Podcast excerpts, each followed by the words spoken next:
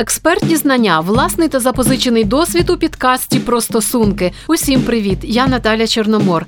Нам є про що поговорити. Так, так, про хвилюючий поцілунок з незнайомцем чи незнайомкою. Волнуючий поцелуй на курорте с незнакомкой либо незнакомцем всегда будет ярче поцелуя с женой. Но если вы променяете жену на эту незнакомку, она станет вам такой же приторной уже через полгода. І що тоді? И вы либо должны для себя определиться, каждые полгода делать апгрейд своей жене, либо учиться пользоваться веслами. Ключове слово вчитися. Нас учили чему угодно, только не этому. Нас учили логарифмам, английскому языку, истории, заставляли читать роман Достоевского «Идиот». Но нас не учили любить. Хто б сперечався, тільки не я. Але хто навчить нас любові, у якому класі, у якому віці? Если ребенка не уважать и не принимать его ценности, он не сможет любить, потому что он будет хотеть самоутвердиться. В психологии есть такое понятие нарцисс. Вот он такой весь из себя,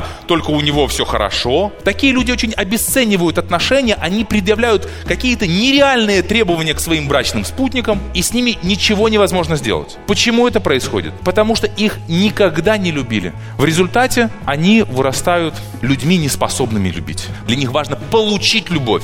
Для них не важно ее дать. Они даже не могут ее дать, потому что их у нее нет. Цікавий взаємозв'язок вимальовується між поцілунком з незнайомкою та дитинством.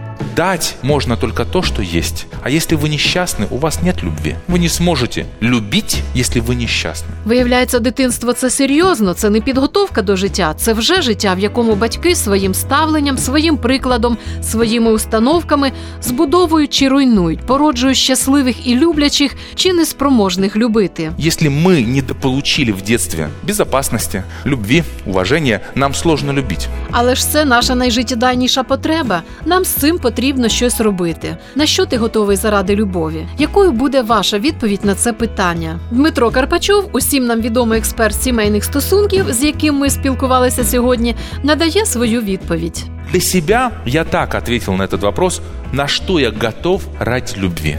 Ради любви я готов быть счастливым человеком, счастливым мужем и отцом, тем, кто будет радовать жену и сына. И я ради любви готов заботиться о них, чтобы у них тоже все было хорошо. Я думаю, что вы тоже можете себе это позволить. Усвідомлення проблеми є початком її вирішення: взяти відповідальність, прийняти рішення, здійснити кроки і дозволити собі бути щасливим.